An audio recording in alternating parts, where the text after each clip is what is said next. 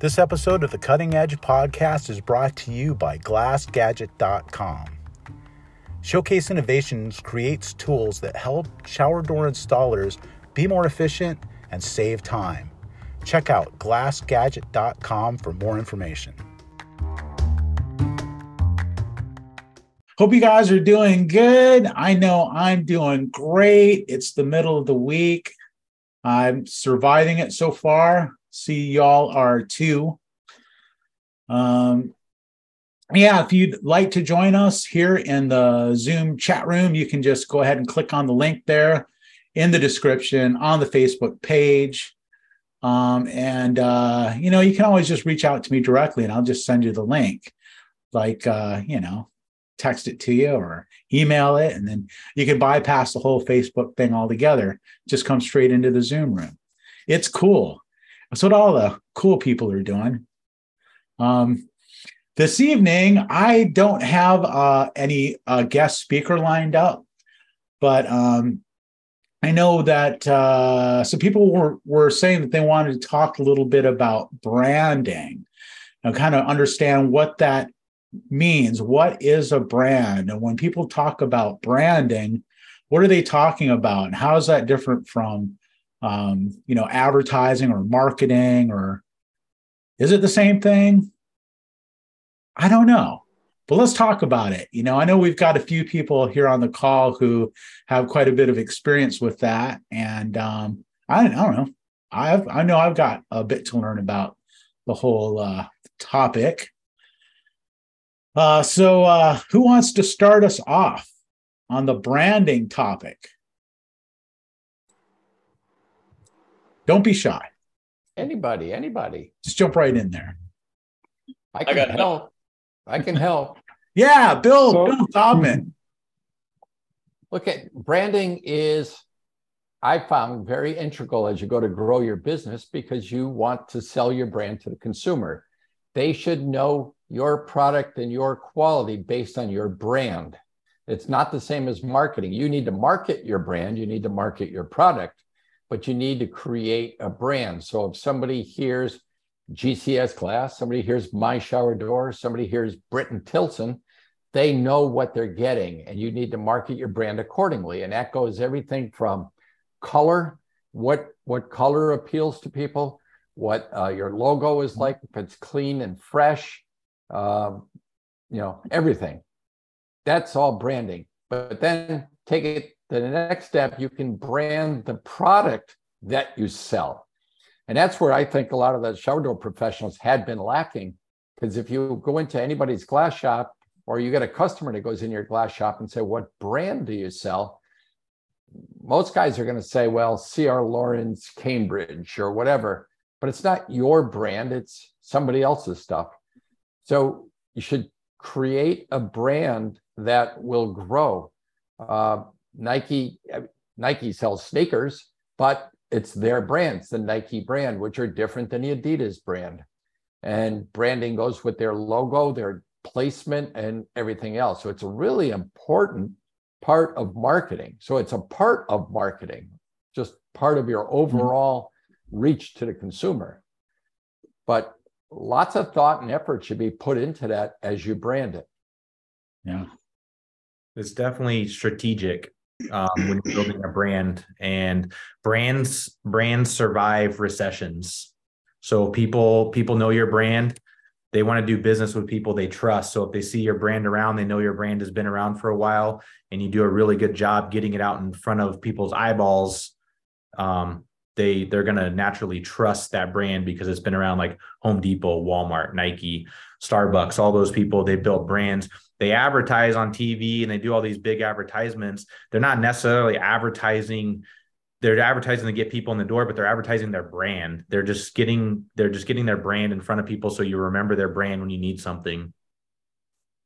So, wrap, wrap, wrapping your vehicles wrapping your vehicles is huge. People don't want to spend the it do have the expense of wrapping your vehicles but it's not necessarily wrapping your vehicles to make money off the wraps where people are going to call you because they see your view but it's you're driving by somebody they're going to see your brand and then they might see your brand somewhere else, maybe on a billboard or maybe on a commercial or hear about your brand and be like, oh, that's that van I drove by or that truck I drove by. They're everywhere. And and spe- like your online brand is huge too. It's not just it's not just in person. So your online mm-hmm. brand is big as well. When someone goes to look up a company like GCS or my shower door or whoever, they see you pop up everywhere. You're just not one thing online. You you pop up on Yelp, you pop up or wherever your brand is, you pop up, and people are gonna uh, know that you're gonna be there, and you're not you're not gonna screw them out of money, and you're a bigger brand. So, yeah, you're exactly right. There's trust and confidence that are built into that brand, right? And you'll see a lot of companies even advertise it that way. You, the brand that you can trust or have confidence in this brand so it's it's very very important for that. You know, look at Chevrolet. For years, it was body by Fisher, and AC Delco was the electronics in the Chevy, but it, the Chevy was the brand, and they brought all these parts together and made the Chevrolet. But again, the body was by Fisher, the, the tires were by probably Goodyear or whoever they were using at the time. It was AC Delco and the radio and your electronics. And, and their brand is what brought it together. So that's what we do at my shower door. We make our own brand. And you can do the same thing. You can make your own brand, whatever your company is. Mm-hmm. And if you're using a CR Laurence Cambridge, but you're installing it, you're packaging it, you can sell it as and just pick a name and go from there. I mean, I've been working with uh, uh, Mike Merlina in Massachusetts, and they're creating their brand and starting to come out with their slider, the door and panel, and everything else under a separate name. And that helps differentiate you in the market when a customer has gone to ABC Glass Shop and then they come into your shop. You want to have something different than everybody else is selling. That allows you to charge the price you want because you're not comparing apples to apples anymore, comparing your brand to whatever it is they're selling mm-hmm. and pretty good chance they're selling a mongrel brand that doesn't have a name. Mm-hmm. What's really mm-hmm. important with that too, right there, what Bill just said is when you're selling something that is your brand, that you're packaging together and reselling it as your brand, if you go out and give that customer a quote and you're the first one to that customer, they put you up here. You're going to have a higher chance of selling that customer up here with your product because then when they they're going to they're naturally going to compare everybody else to you up here when you price that. So if you sell something that you're repackaging as your brand and then they go somewhere else and they're looking for it and they're like it's just this is clear glass door and panel whatever it is they're going to be like well do you sell this over here no this is what we sell it's the same thing and then they're going to just start thinking like well they have a brand over here like they're, they're selling something that's a little bit different so it definitely it definitely helps uh, let me ask you something, guys, please. So let's say if I get like the Serenity, Serenity from CRL, uh, and I put my own brand, let's say Miami sliding door, whatever. Do I need any kind of formal authorization from them for that? No. No, no you don't. You're, using their product. Yeah, this is a good question, and it's and that's the thing I think people are concerned about when uh, talking about like this branding thing. Now, if you like, you know, it, I, I, you know, I've done a little bit of um, uh, product development, right? So I've I've got some experience doing like filing patents, provisional patent applications, and stuff like that. Mm-hmm. So if I if I let's say I invent something, um, a tool, and uh, I name it something, you know, and um, and I sell that tool under that name. Um, if somebody else was to produce that same tool and call it something else, they would be in violation of of my you know intellectual property rights because I invented that. I have the right to produce it and they don't. Now, if a company wants to buy that tool from me and resell it and call it something else, I'll sell them as many of them as they want. In fact, I do that. Mm. Um, I, you know, I'll sell my product to another company, and then that company, that distributor, they say a lot of times they'll say, "Do you mind if we name it something else?" And and I'm like, "No, I don't. I don't care what you call it. You call it whatever you want. How many would you like?" Right. So um, as long as you're not producing the product yourself, you're not in violation of any copyright or or, or um, patent laws or, or anything like that you know? Um, and any company that's producing something is going to be happy for you to sell. If you can figure out a way to sell more of them they're going to love it.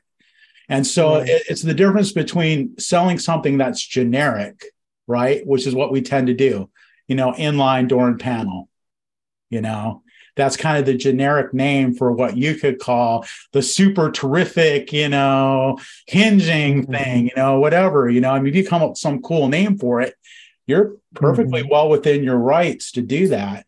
And then if you want to trademark that name, well, then there's a possibility that you could do that if you want to. And it can be the same old, you know, door panel everybody else sells, but you've named it something. Now you've branded it um, and like mm-hmm. Brandon was saying, you know, it's like if you're the first out there and you call it something, you know, Brandon's terrific, you know, hinging door. And then someone else comes along and they're trying to sell it like, oh, this is just kind of a knockoff of Brandon's terrific, you know, hinging door. Because I've seen this thing before, you know, the first one to the market um, really has the upper hand uh, in, in selling that thing. So, you know how so if I understand right, go ahead. I'm sorry, go ahead. No, go, Brian. Uh, licensing would be, Chris, if they get with you, you produce or you have the patent on the product, uh, but then you license to them to actually produce the product. Is that the differentiator? Yes, that's correct. So then licensing would be, yeah, they would actually do the manufacturing, name it, whatever, and then just give me a little, you know, um, percentage of of the sales. right. so I think that's where people are getting concerned is selling it versus and under their own name versus licensing. The licensing is the the manufacturer of it. Yeah, exactly. That's another yeah. approach you could do. I mean, you could, if you wanted to produce something yourself, um, actually manufacture a product that somebody else already has a patent on, you can just approach that the inventor and say, "Hey, we'd like to. Um, can we can we do that? Can we go ahead and produce that product and just give you a little percentage?" And nine times out of ten, you know, that inventor would say, "Yeah, absolutely. Let's uh, you know, let's work up a deal, and then yeah, you just make them and just give me a percentage, whatever you sell." And that would be a licensing deal. There's probably one more piece in between there, which would be private label. Right. Right. Yes. Yeah, private labels, when you're buying something from that supplier and you're having them label it for you. Correct. Right. So they're doing all that lead work. They probably have a print uh, agreement with a printer or they're already printing their labels and they're just going to print it for yep. you. And you're still Stick buying the product. Yeah. Stick it on there. And, and to the gentleman's point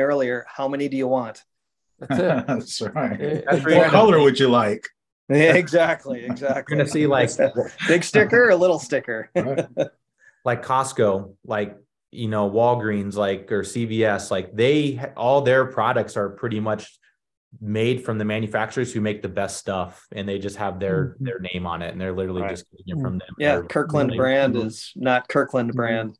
Right. right. It's Cascade or it's uh Dawn or it's uh Cocoa Puffs or Grey Goose or whatever, you know. So talk about the power of branding too and showing the trust and the confidence think about a couple of the uh, products that you've known for years. For instance, like Chris was saying, usually if you're the first one to market, you have an advantage. So when Jacuzzi came out with the jacuzzi tub, they had a huge advantage. Mm-hmm. Now, every time you go into a house and there's a Whirlpool tub, it could be yeah. made by Kohler or somebody else. People are yeah. still calling it jacuzzi. Right. Because yep. they right. branded their name to that product. Another Kleenex. really Kleenex. good. Yeah. Perfect. Kleenex. Yeah. How yeah. about clo- closer to home? How about Arcadia doors? Mm-hmm.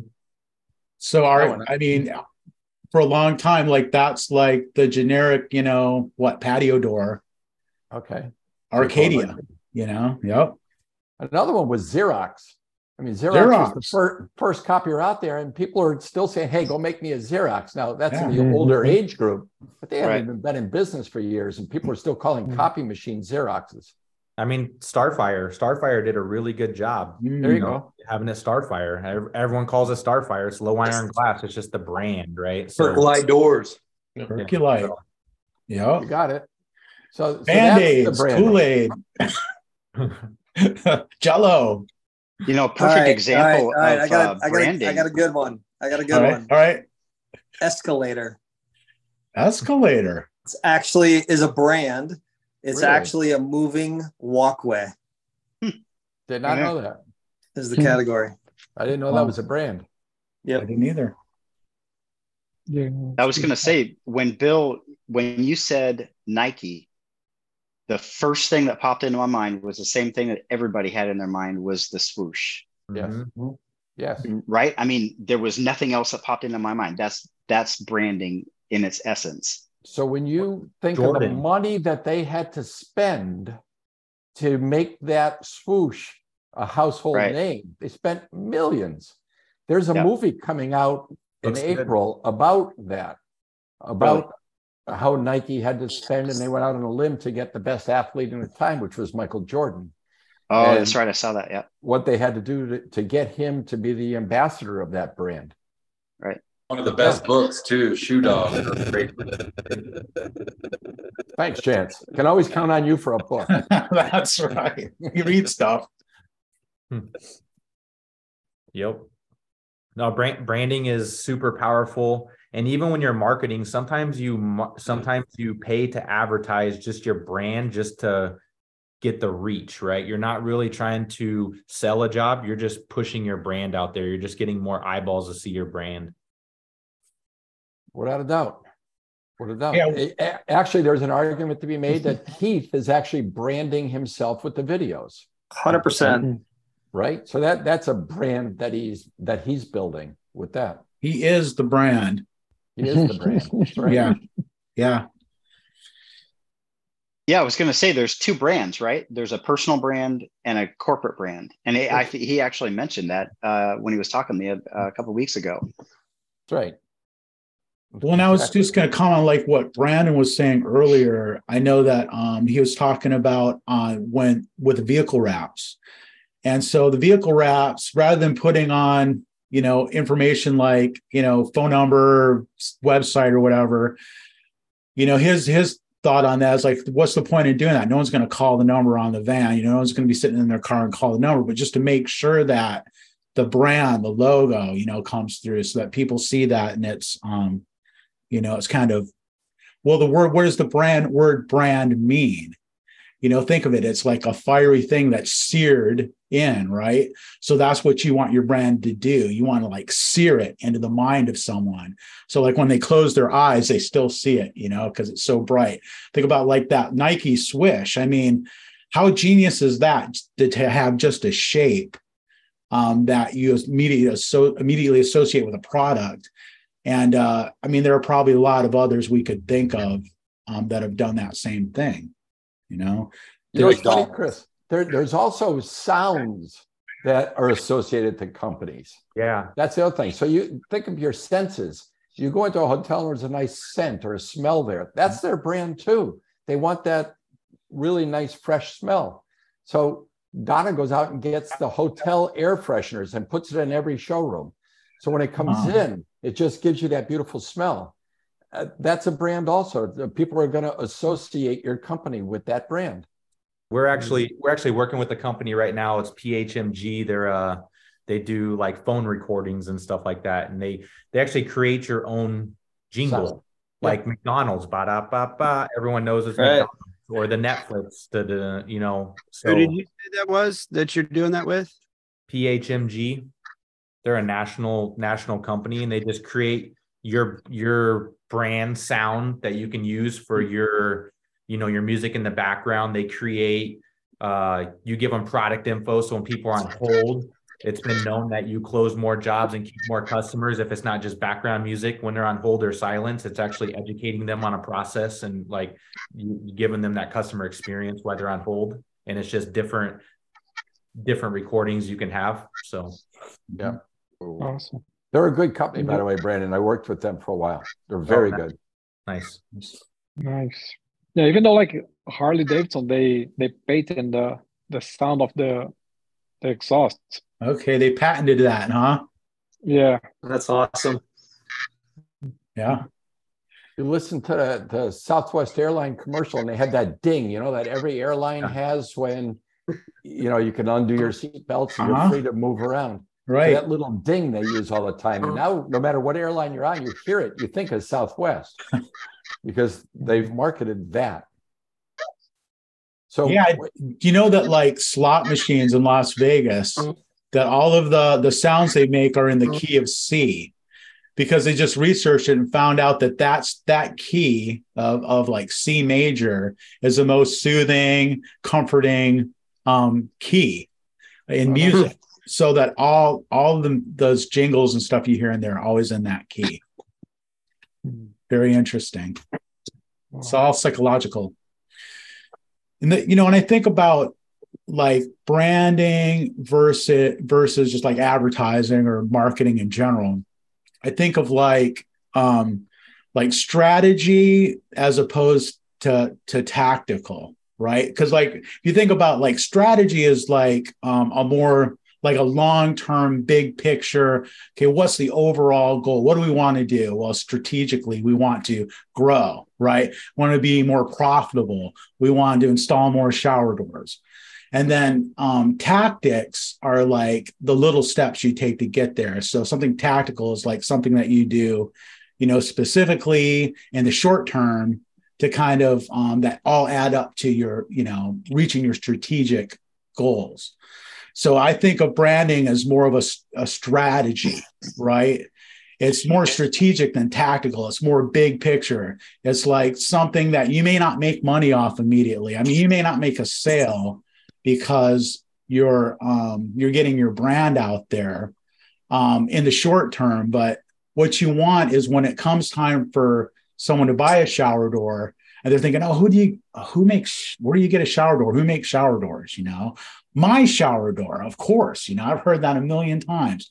That's who I'm going to call. You know, because it's like that brand is just seared, you know, into their their subconscious mind. You know, and, and it's like if you can accomplish that, you got a good chance of making a deal when that time comes.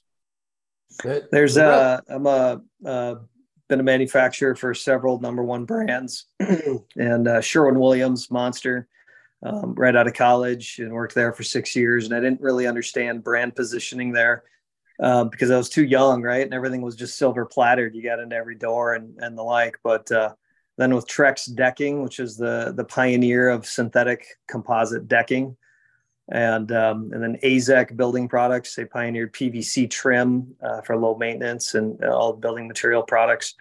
And um, each each one of those had three pillars, and and building the brand and the tacticalness is is right in the middle there. It's um, make a better product. Simple, right? Make a better mousetrap. Mhm. Tell people about it, and make it easy to buy those are the three foundation principles Mhm. um, and that you know tell people about it is kind of the tactical execution um, you know of making a better product and, and identifying it with a brand right that's the that's the executing the brand strategy with a with a product mm-hmm. Nice. Yeah, you got to be willing to spend some money to tell people about it, right? You could mm-hmm. spend all the time and build a perfect brand, but if nobody knows about it, what have you done? So you've got Right. to let people know. Yeah yeah I got a question for everybody. How many people use Facebook advertising, like make ads on Facebook?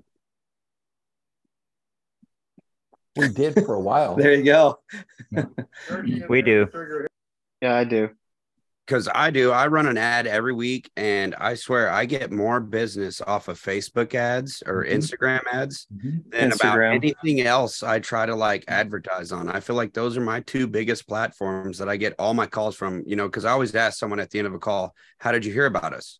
You know, it's either Instagram, Facebook, or, you know, you just get the random person. Oh, I was just Googling countertops or glass, you know, because I do granite and glass. So I just sometimes I, I feel like Google is like 15% and the rest of it's all Instagram and Facebook. Wow. Yeah. Yeah. Facebook is really underutilized. That was like the little bit of advertising I was doing before was um, Facebook ads, and uh, they were really they were really effective. So the dip, the difference between the two, because we advertise with both, we advertise on Google and we advertise on Facebook. Google is someone searching for a shower door. They're gonna they're searching to buy a shower door. And Facebook, you're trying to get their attention. You're trying to sell them a shower door. So it's two set two different types of customers. So you you end up spending a lot of money on leads a lot of times with Facebook because you're trying to you're when you go to set when you go to give them a quote they're not quite ready. They don't even know how much a shower door is. So a lot of people are just shopping oh this looks interesting. Let's just see how much it, it costs.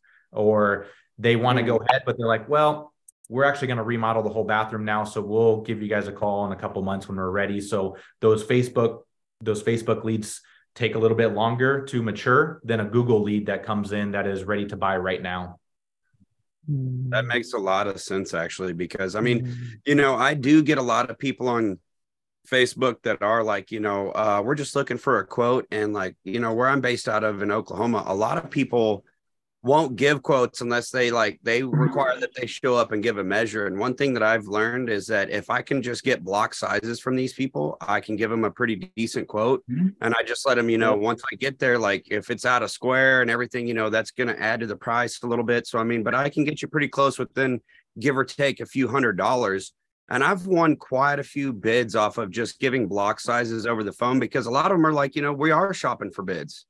But what I get to and what I run into is that uh, these other companies won't give those block sizes. And I always guarantee you a return around within 24 hours for your quote once you call me. Unless you call me Friday at three o'clock, then you know it's going to be Monday because my supplier and everything's closed. But uh, I find a lot of the times though that if I really just give those block sizes out, and if you're within 30 miles, you're a free quote. If you're outside of that, it's a gas charge or a service call. And I place half of that if you choose to go with me. I take half of that and apply it to your, your final invoice. So you're not even paying a full service call. And a lot of people kind of like that too, I find. Mm-hmm. I'd And say it we're seems to talking we're talking about two, two different subjects. Direct response marketing is what we're talking about with you. I'm putting a dollar in and I'm getting three dollars out. Branding is reputation, right? So you come into a new market, you go spend direct response marketing where I'm going to pay to play, right? I'm going to spend this money and I'm going to guarantee that when I put a thousand dollars into this, it's going to turn into three thousand dollars for me or whatever have you, right? Um, but branding is over time you know you can't do that near as fast you know mm-hmm. for some of the guys that are just getting started direct response marketing is a great way to get into the game spend to mm-hmm. play and then you always have to play it but you perfect it over time. The other side of the play is branding like my shower door right? A company that's been around has locations around town big signage on the they're at every golf tournament they're at the chamber of commerce you know meetings they're hosting their own events at their shop and getting people to come to their plant and all those kind of things getting the mayor to talk. Um, those Mhm. those things that's reputation that's brand. There's a really cool company uh Goettl air conditioning Goettl hvac or whatever right? Large like 50 to 100 million maybe do a little bit more. Um, and he says before he gets to any um any new location and he he wants brand nothing more than brand. So a story tells tells the story of a brand. So if you have a good brand you have a good story behind it that fuels that brand right?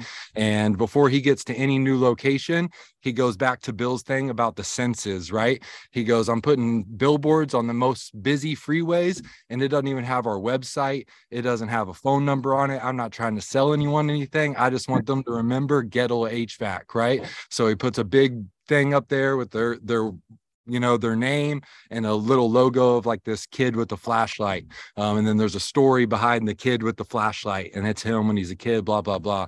And then as soon as i get the billboards up um, now they're seeing me right? They're seeing me every day. They're driving those roads and they're seeing me every day. Subconsciously they don't even know they're seeing me but they're seeing me every day and then I'm getting on the radio, and then I'm going to get on the main radio, so they're hearing me. They're hearing me every day. They're seeing me. They're hearing me. Um, and then I'll go play the Google game to go launch that location. But as soon as I get on Google and they start searching me, oh, I remember that company. Where do I remember that company? Oh, because I see their billboard every day on my way to work, right?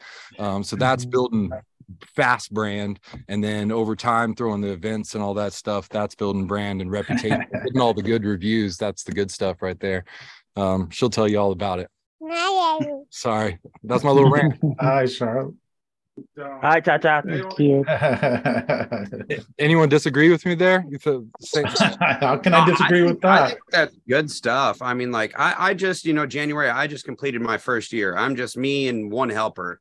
So I mean, I'm just starting out in the whole advertising and learning. And finally, like a year later, I'm starting to get that word of mouth because I've I've been in construction for over 12 years here. So like I have my name and a little bit of other trades that I did for builders for other places. And you know, once they found out I had my own thing, they started using me, you know, because I was one of those people that they'd be like, you know, if Sam's not installing, uh, you know, I'll wait till he's available. Don't send anybody else to install my jobs. So Mm. like I have a really good reputation just because I've been in construction for 12 years. You know, I'm 33, so it's pretty much what I've done my whole life.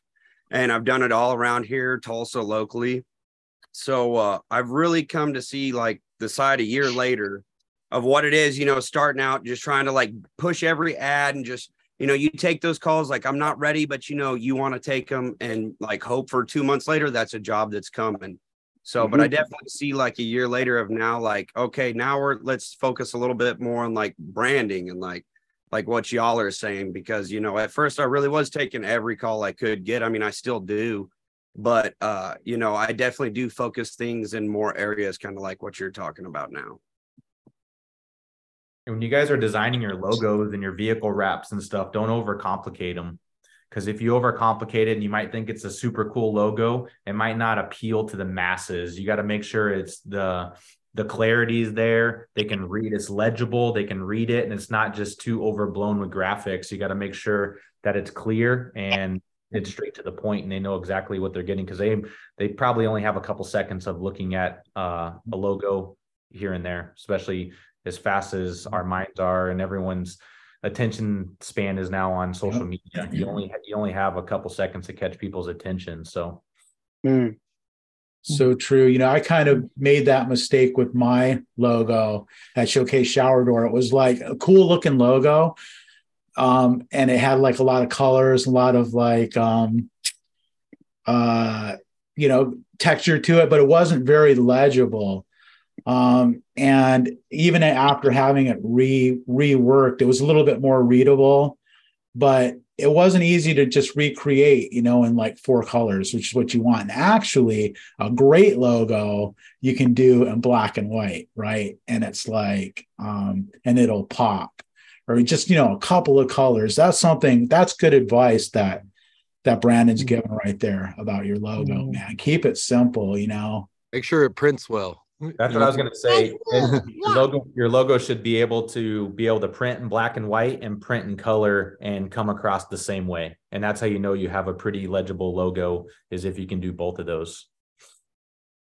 Yeah, that's a great topic for today because I'm, I'm going through this situation right now. I'm reworking my my logo.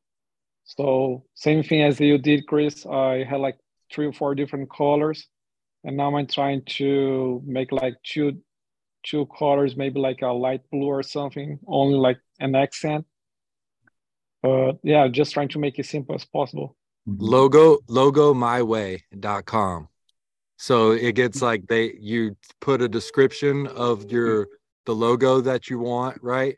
And then you put a couple color choices that you want and then they put it up to auction to graphic design artists and then they all compete and then you rank them over time over like a time period. So then everyone starts to make more like the ones you rank in the top three.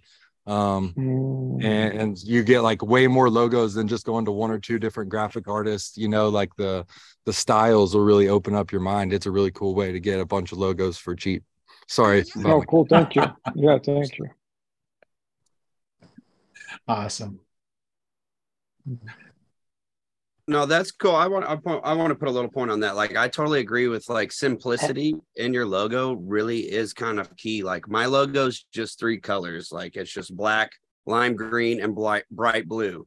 So my whole thing was like get those bright colors and maybe it'll just pop, you know, and it's just two. It's that light green and baby blue, you know, like I don't know if you guys can see that logo Yeah, that's cool. but uh It's simple. It says three words: Sam's Glass and Granite.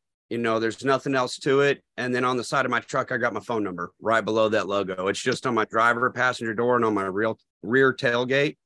Now, I used to work for another glass company and they paid for like a full wrap across the entire van showed like a picture of a bathroom and then had like their name on the side in red. They paid like four or five grand for it to wrap the whole thing.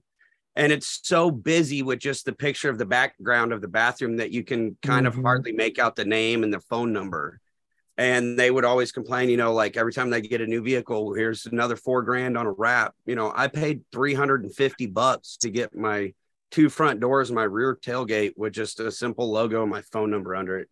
And I honestly get a lot of people that call, like, man, how many trucks do you have? Because I always see it. I have one truck.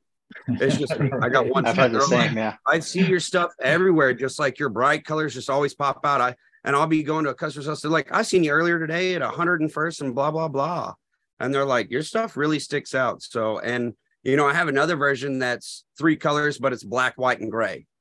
It's not just black and white; it's black, white, and gray. Since I've got the three color thing, so that's another thing you can do too. Is like try to do that way because you know I go to the gym too. And there's a lot of people, you know, when you work out, there's a lot of people that are builders and other people that are looking for stuff. And I always wear my business hoodie to the gym because if someone sees that while I'm working out, I've had people come up to me that are builders like, Hey, I'm looking for a frameless shower. I, I mm-hmm. get talks off of that too.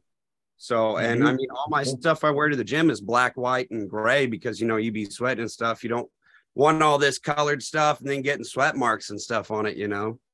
That's right. That's right. Well, who else can drop some wisdom on us? Been around for a while about this whole branding thing. I can. Okay, let's hear it. I just started um, actually like two days ago. I started a, a YouTube. YouTube is progressed to like Instagram, where you have Instagram Reels. You YouTube has Shorts. What I didn't realize is YouTube is the second largest search engine in the world. So when I'm uploading all my content, uh, let's say I'm making something on Instagram or whatever, I, I'm loading it now into the YouTube.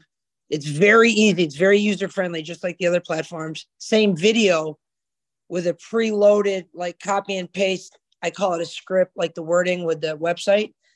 But even furthermore, when you go to the App Store, you can download an app called YouTube Creator. And the amount of analytics that you can get off of every post is like no other platform that I've been on. I've only been on it two days. I can't get off of it because it, it, it gives you like real time, real good data. And it's not flooded with users right now. So your viewership is a lot higher. Like all my reels that I've posted on here are getting in the thousands for views when I'm not over on Instagram because it's saturated with content. So unless you hit like the perfect piece of content, it doesn't pick up any viewership. YouTube is kind of still in uh, undervalued attention. And so it, it climbs a lot faster. But if you can get creative with your word tags, um, because YouTube is a search engine, you know, think about it. You see a movie or a lyric and you're like, oh, what is that? And I find myself going to YouTube more than Google because I know it's going to be in a video. And so if anybody's looking up wine cellars, frameless shower doors, and they want to see a video, and, and you're already producing content, you should want to produce it or uh, upload it onto YouTube, YouTube Shorts, and then download that um, app because the amount of analytics that you can get off of it is is really beneficial. And the barrier to entry to get paid, like on the other uh, platforms, Instagram and Facebook, you only need a thousand followers. And so you can get there actually pretty quick versus the other one needing like 10,000 followers. So you can actually start getting paid off of your advertising um, at a thousand, thousand followers. Wow. Hmm. That's amazing. Yeah, it seems that soon you're gonna be stopping to selling glasses, right? Sell You- both, sell glass and information, Yeah. right? One more revenue stream. yeah. the information sells the glass so you build you build both you give out the information and you'll you'll sell the glass And YouTube is awesome, Keith, because you're like you're putting it on there and the search lives forever. So if anyone's ever looking for that and your keywords are hitting up and you have way less attention, and like it's not like people are getting on uh, Instagram and searching things because it, you know, it's still falling in that Google category. So like, I'm hoping to catch your eyeballs when I do a stupid video like punching Yeah. Jay in the balls. And versus on YouTube, they can search for you and accidentally find you. So you're kind of right? getting bites of the apple. Well, the other, the other benefit though is because YouTube is owned by Google, your rankings go mm-hmm. up in your organic searches just because of the amount of content you have on YouTube. For sure. So you're more There's relevant. You're more relevant. Figuring the backlinks and everything in there too. I, I'm just still learning it, but if you're going to get in one, that should be another one you get into as well as the YouTube for sure. Hmm. So that would be the tactical part, Chris, right? You got to build your brand, but the tactical part is using something like YouTube and Facebook and Instagram. But we're, what Keith is saying is you get a huge bang for your buck on YouTube now. Huge. Mm-hmm. You become more credible. Mm-hmm. Yeah, YouTube's big. YouTube Shorts have been a been a thing for a little bit that has been untapped that no one's messed with. We actually have a whole YouTube plan. We just we ended up never rolling it out quite yet, but we have we literally have the plan to go to YouTube Shorts. Talk a little bit about uh, YouTube Shorts. What does that mean? YouTube Shorts are just like Reels, but for YouTube.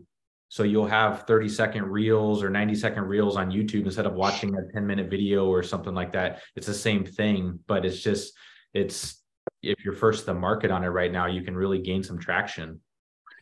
So now is that so is it just anything that is under a certain um, length of time will automatically get categorized that way, or is it something that you have to do on the front end? You have to play the shorts game. So you have to you're posting on YouTube shorts like on Instagram you or Facebook you post a story and you post in your feed and stuff like that. It's kind of like that part of it, but shorts is it, the people like since TikTok came around, if any of you ever have just browsed on TikTok, you browse on TikTok and you can learn things in 30 seconds because they're giving you two second, three second, six second clips, like teaching you how to do a step by a step by a step. So the way that like people are learning these days is like in so much faster pace than it ever has been in the history of mankind, right? So YouTube used to be like you would teach your training process and you put up a video camera and you show the whole install happening, right? And you're recording this and then you're putting some transcription of words over it and saying, "Hey, this is our training video."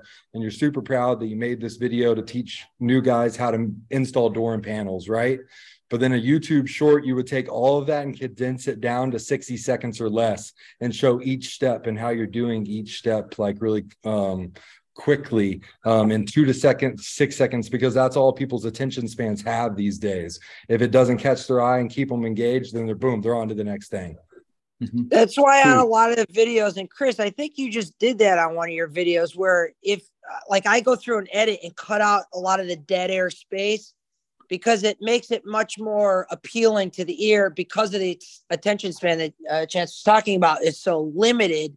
And so you're not actually giving them a chance to say, wait, there's a break here. I can walk away from it. It's, it's continuing to go. Yeah, love it. Yeah, it's funny because, like, for me personally, I, and it's weird because there's like these really long format videos now. Like, people go for hours and hours, you know, and then um, and then there's like these like 10 second things, and I'm I find that I'm drawn to those extremes myself. You know, I either want to watch something that's three hours long or like not longer than like 12 seconds, you know and I don't know what what it is about that. It's really weird. Something that's ten minutes long long seems like either too long or too short to bother with. Uh, um, and they're really kind of tapping into that that psychology. So yeah, I think you know figuring out how to say something really quickly and really concisely is um, something I'd like like to learn how to do. I've been practicing a little bit lately lately, We but send, we send um, little short videos to our team and stuff on training. Like if some someone has a question and something needs to be done, like in the office, and they're not sure how to do it, just a really quick video. Just here's how it's done, and they just pick up on it so much quicker. I like to send GIFs. Yeah, Rob's the best with GIFs. Just send a GIF over, and it gets right to the point, and it's like bam, done. You don't have to call, you don't have to do anything. It's just a GIF and it's done.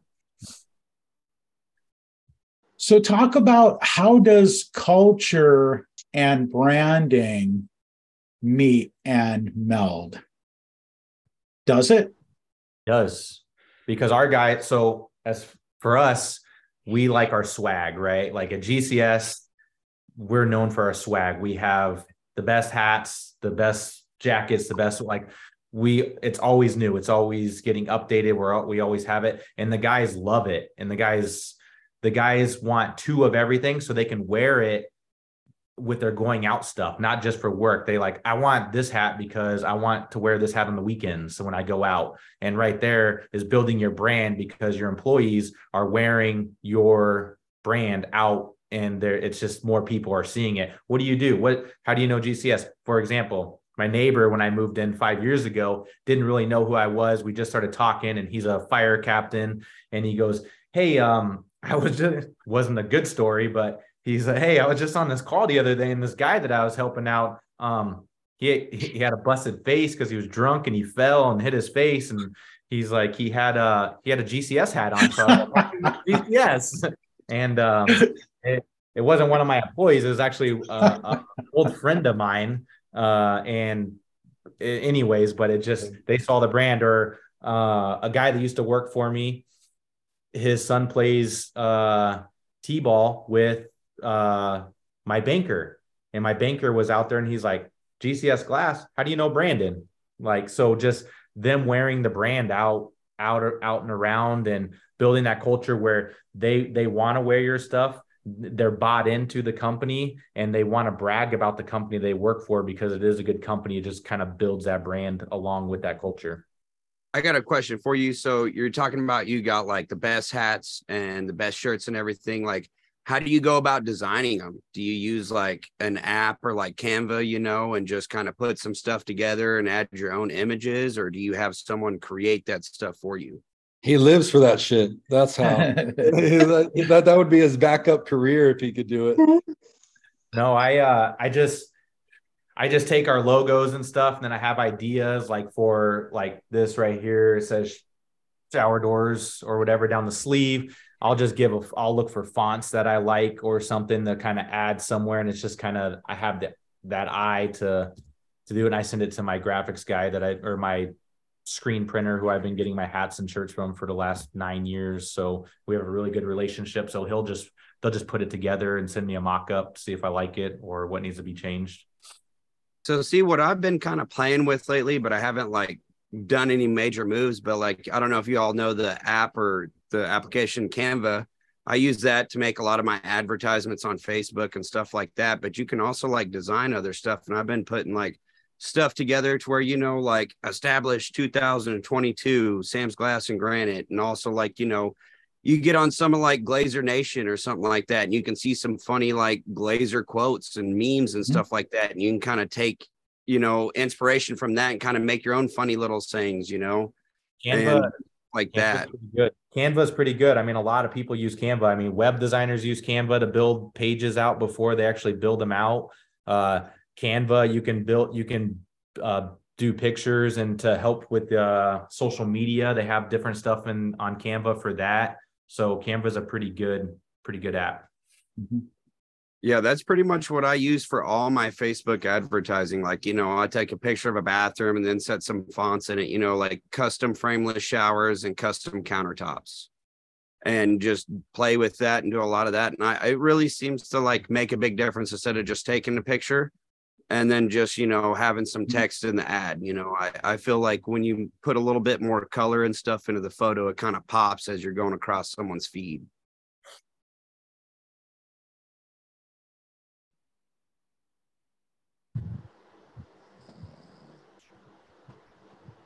quietness. Yeah. Yeah. So yeah i mean getting back to you know what we were talking about a minute ago um with with culture you know culture and branding. I mean i think culture can be part of your brand.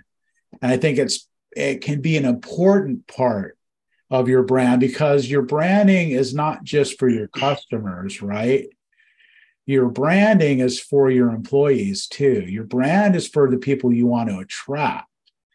You want to attract the best people to work in your organization, you know. And so I see that, you know, some of the people who, uh, you know, I think are killing it out there. Some of the people on this call, as a matter of fact, um, have an eye towards that they're they're people you know and they're building a community they're building a culture within their organization. And i think branding is a big part of that.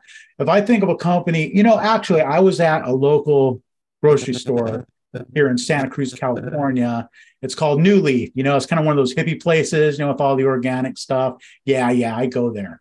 Well anyway i was in there waiting to get into the restroom. As a matter of fact i'm just going to tell you all of my uh my whole story here um, no, I'm standing there waiting to get in the bathroom. Somebody was in there forever. And then, uh, and there's an employee standing there waiting with me, you know. So I strike up a conversation with them. And I was just like, um, hey, how do you like working here? And he's like, oh, I, love it here. I've been here for like 15 years. And he starts talking about place, you know, and, and all the things he loves about it. And it was like, I knew that already. You know, I didn't have to ask the guy because I go to that store all the time and I see how people act. I see, you know, I mean, I can tell by the mood people are in what the culture of the place is like, right? I mean, mm-hmm. if people are crappy and mean and grumpy, you know, it's like, you know, that their managers suck, you know, they're not, they're not being treated right because it's like the people, the leaders in an organization are responsible for that, the mood, the attitude, the culture. And I think a, a huge part of that is your brand you know it, it, you know to be a company where people want to work where they enjoy working where they're valued you know um, one of the things i love about uh, gcs uh, that that's going on is i see how um, a lot of efforts being put into finding out about people what their personalities are like what their characters are like what their strengths are and plugging them into the right jobs where they're going to be the most happy, where they're going to be the most fulfilled, where they're going to be the most productive. And um, yeah, I'm really proud, you know, to be to be a part of something like that, you know, because I think, you know, I mean, you can make money doing all kinds of stuff, right? Um, but you know, to have a career where you know that's that cares about people, you know, is a big thing, and it's like that's something I see a lot here you know, and and the companies, you know, represented um, in this group. It's just like people who care about people, people who are really about people. It's like, yeah, you know, we do shower doors. Yeah, you know, we do awesome bitching, you know, glass stuff, you know. But really, it's about us. It's about, you know, um, taking care of each other. You know, for most of us, you know, this is a, a family craft, right? I mean, most of us are in this because, you know, it's it's what our family did. You know, some of us have just come into it in one generation but uh, but a lot of us, you know, are, are part of this community, this kind of a small community. And I don't know, I'm kind of on a soapbox right now, but it's kind of my show, so I can do that. So, what do you think? Am I on the right track? I think you're on the right track. Chris, you crushed it. I mean, that's exactly what it is anybody down here wants to grow needs to value their employees. The employees are what's going to help them grow. You can't go out and install 50 shower doors by yourself. You've got to have somebody, but you've got to train them, treat them as a professional, and then understand what they're going through also. The harder part is just making sure that they're happy. The job gets done, treat them with respect. There's times that jobs don't go in how do you handle that? You know, even if they made the mistake or they dropped the glass and broke it, how do you handle that? I mean, mm-hmm. they're human, right? Yeah. How do you handle that, Bill? if you want a good temperature of how what your employees think of you, any one of you even questions what they really think, you should go up to them tomorrow and say, do you believe that I work for you or you work for me? And if your culture is top notch, you should be working for them, or at least you should be perceiving that to them that you are there to work for them. And if you can wrap your head around that concept, which is foreign to some people, believe me, if you can wrap your head around that, the amount of work that you will get out of an employee will blow your mind if they truly know that you're there to help them and them 1st mm-hmm. Um, that's the that's how you would max out uh, any opportunity to a team member that you'd have. But a lot of people can't wrap their head around. No way, this is my business. I built this. They work for me, and and you have that right to do that. It's your business, but that's not how you produce phenomenal culture um, that's not how you get you know generational employees not with that attitude never work mm-hmm. i've always said employees is the hardest thing in business is to be able to manage mm-hmm. employees everything yeah. else is easy yes. once you figure out how to manage employees you win the game yep so. people will kill for you mm-hmm. how do you do you know that for sure Yes. I've had employees, I've had employees that I, I may, I may or may not know. We I may or may not know where they're buried. I, I, Look at our accounts receivable. this last uh, Christmas party, one of my employees said, "Oh, don't worry about that guy over there. Brandon's not going to do anything." Until he told my wife, "Brandon's not going to do anything as long as Brandon just puts money on my books. We're all good." That's right. Uh, yeah. Kind of accurate, isn't it? Uh, yeah. Yeah. Cause I know like I want to do business with a company that people like being at. You know, it's like, I mean, that's a great, you know, advertising or marketing, branding for sure. You know, um, if if you know somebody who works for that company and they love working there and they that company is treating them well aren't you going to want to do business with that company? Absolutely. I mean, if you have a choice, you know, all things being equal, people want to do business with a friend. Yeah. You know, people would much rather do business with a friend than someone that they don't know. You know, and it's like you can't be everybody's best friend, you know, but you can um you can by extension you know, be friends with a lot of people, especially if uh, you know the people there are people who work for you, whether they're people you know you who are employees or people who um, are customers, or even your vendors, you know, your suppliers. Uh, you know, if if we're treating them, you know, with respect and and good humor, um, you know, they're going to send people. I've had I've had suppliers send work to us Right. Chris, we go to dinner religiously probably once a week at the same restaurant. It's a little bit higher in restaurant. We get any companies that come into town. We always go to this restaurant.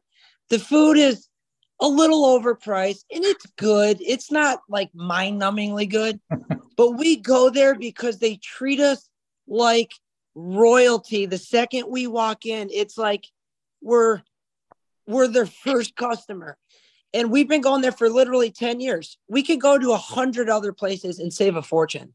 We go there because the way we're treated. And it's that's powerful. Mm-hmm. i mean powerful. You take care yeah. of your you take care of your employees your employees are going to take care of the customers. Mm-hmm. oh yeah. Hey i know we're running late but i'll tell you this one story that lots of times when you do things you don't you're doing it because it's the right thing to do not because you have to do it. But if you have the right culture and you're doing it because it's right, you're not doing it because you expect to cash in at the end of it. But it's funny how it works. Uh, during the hurricane, we had deposits on shower doors for quite a few jobs, but some of the people literally lost their homes. Water came in, washed them out. And they called and asked if they could get their deposit back. And we had already made the glass. We just ready to schedule the installation. And I said to the lady, I says, what kind of a company would we be if I wouldn't give you your deposit back? Granted, we made you glass. It doesn't matter. When you're ready, you'll come to us. You know, we closed three jobs this week because of their neighbors mm. said, I heard how you treated so and so. We want to do business with mm. you. Wow. Three jobs this week. And it was only because we did the right thing. But that person told somebody else. We didn't advertise it to anybody. She told them. That's your brand. That's it. Exactly. That's your brand. And that won't go away. That'll stay. And we're going to build that reputation based on that community. Give to the community. Mm-hmm. Yes.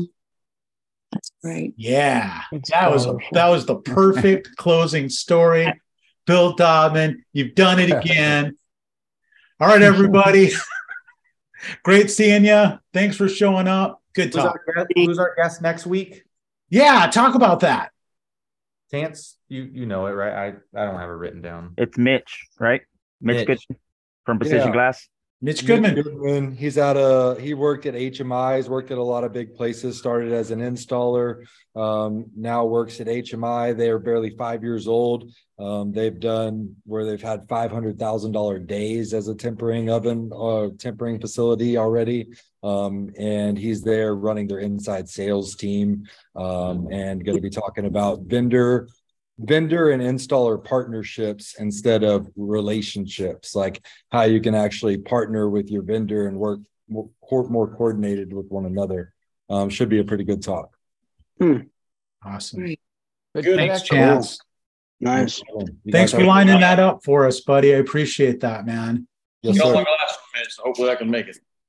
Sweet. Yeah, everyone loves Mitch. That if you know him, you love him. He's been from the Awesome. West Coast down to Texas, and uh, Yeah. yeah, Mitch is a cool dude. Hey, Chris, this new format is really good. You can see the energy, how the uh, the viewership is building. You've done a great job, Chris. Thanks, Bill. Hey, Yeah. appreciate appreciate Agreed. all your help. Yeah, especially you guys. Thanks for helping to line up some speakers. We got a few, you know, the next few weeks lined up. So um keep them coming, man. And uh we'll see you next next Wednesday, same time, same station.